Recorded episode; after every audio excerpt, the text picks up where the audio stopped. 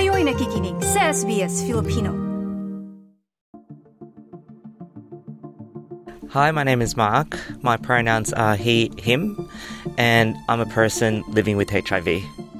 I, I'm a sex positive kind of person, so I wasn't using condoms at the time, and I could have I could have been a lot more responsible with my behaviors. Um, but there were other things that was going on at the time uh, in my head that you know you you lose your inhibitions, you you you, you don't you know. Ito ang tinig ni Mark Mendoza na nurse mula sa Melbourne. Anim na taon nang nakakalipas nang malaman niyang siya ay positibo sa HIV na naging sanhi ng kanyang pakikipagtalik ng walang proteksyon, bukas na pakikipagrelasyon, gayon din ang pagkalulong sa paggamit ng ilegal na droga. Paano nga ba siya nakabangon at ngayoy isa na sa mga nagsusulong sa mga advokasya na makatulong sa mga Pilipino at Asyano na pinakabulnerableng populasyon na magkaroon ng HIV sa Australia? Samahan niyo kami ang buong SBS Filipino sa paghahatid ng podcast na tatalakay sa iba't ibang issue na pinagdadaanan ng mga taong positibo sa HIV. Ako si TJ Correa at ito ang Pulang Laso.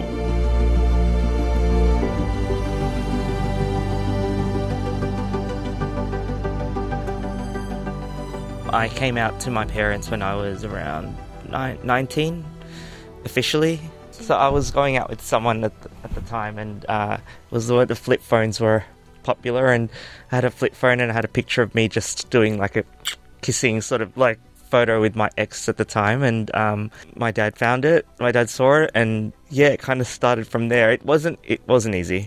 It uh, hit them quite a bit, like so it hit them emotionally, and I had to sort of I guess navigate my way through that. Panganay sa apat na magkakapatid si Marc at aminadong nahirapan sa pag-amin sa kanyang sexualidad sa mga magulang. Inabot ng ilang taon bago naging komportable ang kanyang pamilya, kaya naman mas pinili nitong maging responsable at buhayin ang sarili. Pero nagbago ang lahat nang magkaroon si Mark ng karelasyon. I started a relationship with uh, another person, and that lasted around 12 years, um, 12 to 14, depending. Um, and unfortunately, towards the end of that relationship, I I went through a lot of personal, I guess, health and mental issues, including substance um, abuse issues, and in in at that time, because of all the things that were going on, because I did go through that, it did contribute to uh, a lot of risky behaviors, which uh, including my sex life. I think it was my own internalized, uh, underlying feelings about myself, about who I thought I was, and the feelings I was having, you know, in, inside in terms of how can I be having sex with X amount of people. But the, but the thing is, it's normal and it's not a bad thing either for that to be. To, for that to happen to, to anyone, like whether you're straight or whether you're gay or whatever you identify, I guess at the time I didn't know how to deal with those feelings of being either in an open relationship, whether that's being discussed within the two parties and, and that sort of stuff. I, I, had my own conversations in my own head on how I wanted to deal with that. And unfortunately, drugs were an easy way to uh, let that all go. But obviously, that clouds your judgment highly. And, you know, you, inhibitions are a lot lowered and and you sort of forget things around you when you know that yeah it just went down very went downhill very quickly so i guess i was engaging in in risky behaviors at the time and i was not practicing safe sex Sa gitna ng mga problemang kinaharap ni Mark at mga delikadong aksyon na kanyang ginawa, tinapos na nito ang kanyang relasyon. Ngunit Tila hindi pa tapos ang kanyang kalbaryo dahil dito na nila nalaman na positibo siya sa HIV o Human Immunodeficiency Virus. So I was diagnosed in September 2018. My ex at the time had done something over the weekend and we ended up going to the clinic because uh, we had some worries and just it was on a Monday I got onto something what's called PEP. So if you are a person who who thinks they have been exposed to HIV for whatever reason, there's a medication called PEP, which is post-exposure prophylactic. So I went straight onto that. Five days later, my blood test came back, and I got the news that um, I was HIV positive. It, we were exes at the time already, so it was uh, like for that's something that I guess I've had to have in my head of how that whole situation came about. Uh, we went to the clinic, at Melbourne Sexual Health Clinic.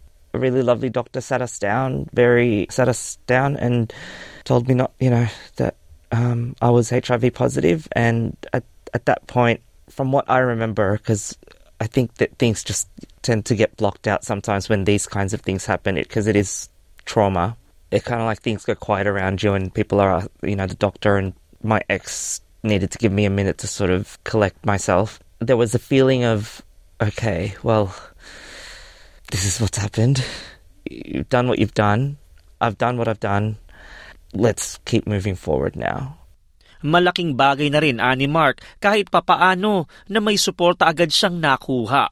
What I felt really good about was when I got diagnosed, I was able to walk away from the clinic feeling already supported. I hadn't even engaged with anyone regarding my diagnosis, but from the moment I was told from the Melbourne Sexual Health Clinic, and I'm, I'm not sure how other health like clinics practice when they deal with these things to, with their patients. I was given resources within the clinic as well as outside on how to navigate my way through it. So at the time, Living Positive Victoria, they had peer navigators that they assigned me with to learn how to deal with uh, whether it's work or whether it's friends or like my my relationships with my family. Gayunpaman, naging hamon sa kanya kung paano babanggitin ang balita sa kanyang pamilya. I remember telling my mom I sat down with her with my ex at the time and um, we went into a restaurant and she was just like okay so what like the same thing as me what next what needs to happen what does this mean in terms of viral load or what um, undetectable. What do these terms mean, and how do you get to a position where you're, you're healthy? Because we didn't make it out to her that there was this that I was going to die because I wasn't, and that there was help. You know, I never, I don't think I've ever really said to my my dad, I no, I, I haven't. I have HIV. I haven't. Um, excuse me. My, I think at the time my mum took care of that. Only because, again, at the time I ha- was going through other things in my life. And at the time, in my head, it probably would be like, oh my God, another thing to disappoint my parents. Sa mga naging kaganapan sa buhay ni Mark, ito ang naging hudyat na magnilay-nilay sa kanyang mga naging desisyon sa buhay at kung paano niya haharapin ang kinabukasan. I, I guess I've, I've never really talked about my substance use and my diagnosis together because I probably talk about one issue over the other. I, I don't want it to be painted as a, I don't necessarily want people to think that there's a connection between substance use and, and having uh, a HIV diagnosis. Not at all. Of course. Because um, that's not, that's not how it works. That's just my own personal journey at, and I guess at the time, because of the diagnosis, it did make me look into my own substance use and, and, and work on that and rehabilitate myself. I had to reflect on my behaviors at the time and how things like substance use can contribute to risky behaviors that can lead to things like this. I'm not saying that's what's you're going to get this because of that. Not at all.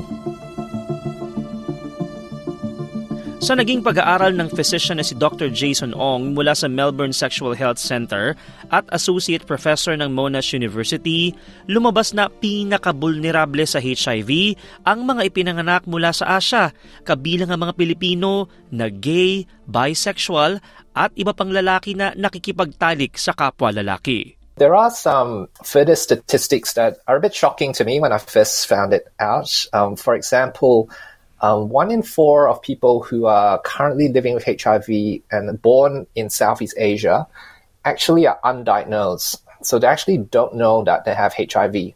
So that's one in four. so um, that's that's quite a bad statistic. And the other bad statistic is that um, more than half, so 57 of uh, percent of new diagnoses amongst um, Asian born are actually what we classifies as late diagnosis. In other words, they've been having it for many years and they just have not been tested. And by the time they come to see a doctor, um, their immune system has already been impacted. So that's more than half. Dagdag ni Dr. Ong na mas marami pang kailangang gawin para sa mas madaling gamutan. We need to have culturally appropriate campaigns to increase awareness that um, they can access this amazing um, technology to prevent HIV. I think we need to look at um, public funding of, of, PrEP so that um, people, even in Australia, for example, without Medicare access, are able to also access PrEP um, and also um, helping people to navigate our health system, especially those who are recently arrived in Australia. Sa unang taon ng pagiging positibo ni Marc, naghanap siya ng komunidad kung saan niya makikita ang kanyang sarili. When I was diagnosed, there was no group or anything that I could talk to that I could easily see myself, you know, no, there wasn't any of that. There was just groups, like general groups. But thank goodness to, I'm going to give a shout out to Emil Kanita, who did the campaign, HIV campaign, um, the year before me, and uh, with Thorn Harbour, and I watched this video, and I'm like, oh my god, a Filipino, and oh my god, they're living with HIV. Oh my god, um, this and that, and to hear his story and and to hear how much he wanted to advocate for himself and, and the rest of the community um, resonated with me because I, I do work in the healthcare sector myself and you know one of the things that I like doing is advocating for other people and, and with their health um, so that we can continue to live a, a the, the, the best life that we can. So yeah, Emil's been really great in in in being able to uh, get a community together that is specific for Asian people here in Victoria uh, who are living with HIV and I guess as a whole, outside of that, um, Thorn Harbour, Living Positive Victoria, and other organisations out there welcome the people that are part of that is a part of our lives. So that's our family and friends. To have a diagnosis, to, to be newly diagnosed with HIV in a new country, or whether you've left a country that where it's looked down upon to be gay, or to have an, a diagnosis like HIV being able to escape those countries and feel safe in a new country like Australia. I didn't know the things that people go through. So yeah, that's opened up my eyes in terms of engaging with other Asian, necessarily Filipino specific. Hindi naging madali para kay Mark ang pagsimulang muli, pero malaking tulong anya na marinig ang mga tao na may kaparehong kwento. Kaya naman ngayon, nagboboluntaryo na rin ito sa Torn Harbor Health para makatulong naman sa iba. There was a point in my the last five years where I, I said to myself, I want to keep living. It's like this mantra in my head. I, I choose to live eh, because I think there was that there was definitely a point where I was alive, but um, I was physically alive, even though I put myself in dangerous, risky situations. I choose to live, and but the things I was doing, I wasn't actually living. When I decided to take a pause and really look after my health and change my headspace, but when I got there, uh, things started to get a little bit clearer, and I knew for me it was important to, to be able to give back what I was able to be given at the time when I needed help.